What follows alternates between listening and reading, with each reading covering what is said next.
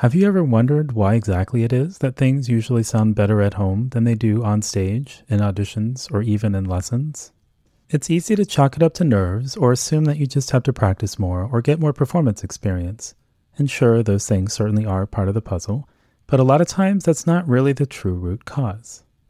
If you've been confused by the inconsistency of your performances, I put together a free four minute quiz called the Mental Skills Audit which will help you pinpoint your mental strengths and weaknesses and figure out what exactly to adjust and tweak in your preparation for more consistently optimal performances. You can take the mental skills audit online at bulletproofmusician.com slash MSA. That's MSA for mental skills audit. And again, it's 100% free and it'll take just four minutes to get your results emailed to you as a PDF.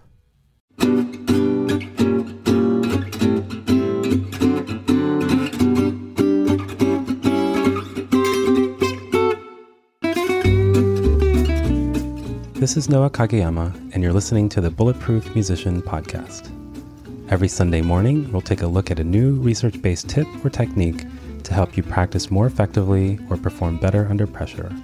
And on the first Sunday of every month, I'll have a guest from the music, sport, or research world who will share their insights on how we can all be a little more awesome in the practice room and on stage.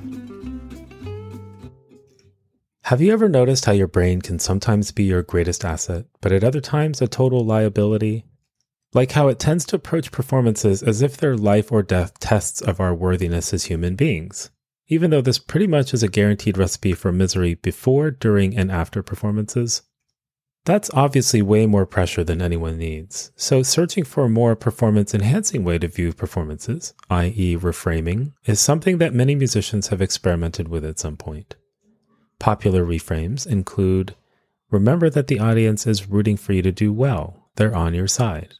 Or Think of your performance as a gift that you are sharing with the audience. That latter one in particular is a reframe that I've heard many times. And to the degree that it can shift our attention away from ourselves and more to the music and what we want the audience's experience of the music to be, perhaps this could help to diffuse our nerves, anxiety, and tension in that moment. But is there any evidence that this actually works? Answering this question would be a lot simpler if there were a study that looked at this exact question. But if there is one, I'm not aware of it. However, there are a few studies which have looked at something similar in the context of social anxiety, which is not exactly the same as performance anxiety, but it does share some similar elements. In a Canadian study, researchers recruited 122 socially anxious participants to test out different strategies for reducing their anxiety and avoidance of social situations. One group, the Acts of Kindness group, was asked to engage in three acts of kindness per day, twice per week, over a four week period. Acts of kindness were defined as, quote, acts that benefit others or make others happy, typically at some cost to oneself. And these involved things like doing their roommate's dishes, mowing a neighbor's lawn, or making a donation to charity. A second group, the exposure group, were instructed to put themselves in social situations they'd usually try to avoid and to stay there until their anxiety eased up a little bit. They too were asked to engage in three social engagements twice per week over a four week period. To help them better cope with their anxiety in social situations, they were taught a deep breathing strategy, which had been shown to be helpful for reducing anxiety. Their social activities included things like asking a stranger for the time, talking with a neighbor, or asking someone out to lunch. A third group served as the control group. They were simply asked to record three daily events twice per week over a four week period. Things like attending class, cooking, or shopping. The researchers were curious to see how these strategies would affect two aspects of the participants' social anxiety A, the anxiety itself, and B, how strongly they would be motivated to avoid social situations that stress them out, also known as social avoidance goals. Regarding social anxiety, both the Acts of Kindness group and the exposure group experienced reductions in social anxiety when compared to the control group. They also experienced a drop in social avoidance goals compared with the control group. However, the acts of kindness strategy led to greater and faster reductions in social avoidance goals as compared with the exposure folks.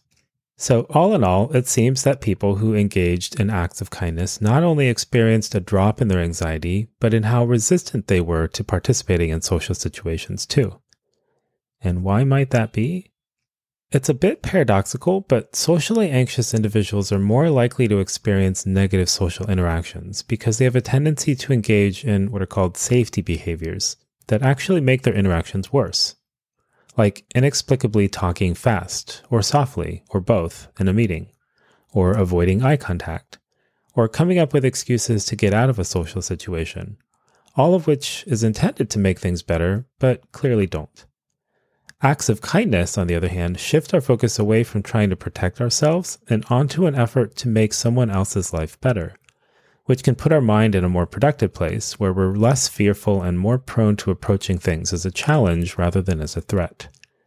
So, by thinking of our performance as a gift, we are engaging in an act of kindness? Well, maybe, sort of, but put this way, I worry that we run the risk of cultivating a narcissistic perspective on performances. Maybe it's just semantics, but I think there's a similar but more pro social way of describing this reframe that feels a little more to the point. In an interview some years ago, pianist Menachem Pressler was asked what advice he often shared with his students. He said that, quote, My most important advice is to love the music, because if you honestly do love the music, you are rewarded to begin with immediately. If you can share that love, you will reward others, and you are rewarded. But if you feel that music should do something for you, then you're defeated before you begin. In that same interview, he also explained that he enjoyed performing because concerts gave musicians, quote, the ability to have people share that which you find beautiful, that which you find life giving. So the gift is not us, nor our performance per se, but the work we have done to identify, cultivate, and highlight that which we find beautiful and meaningful in the music to curate and share what we find most compelling as one might assemble a collection of books, or ideas worth spreading, or a team of superheroes formed to protect the Earth from extraordinary threats. The end goal being less about impressing those in attendance with our technical prowess, but to make them feel hope, awe, joy, or an emotion of some kind. Indeed, while we're probably more likely to think of psychologists when it comes to working on feelings and emotions, where do we turn to, though, when we need to be inspired, relaxed, excited, or to laugh so hard that we snort? Usually it's not just cat videos, but music, art, literature, dance, and film, or some combination or mashup of those things. So at the end of the day, yes, I think for some musicians, the gift reframe can be a really helpful way to approach performances. But with one caveat we have to make sure that we don't get too attached to whether the audience likes our gifts or not, which Pressler also alludes to in that same interview.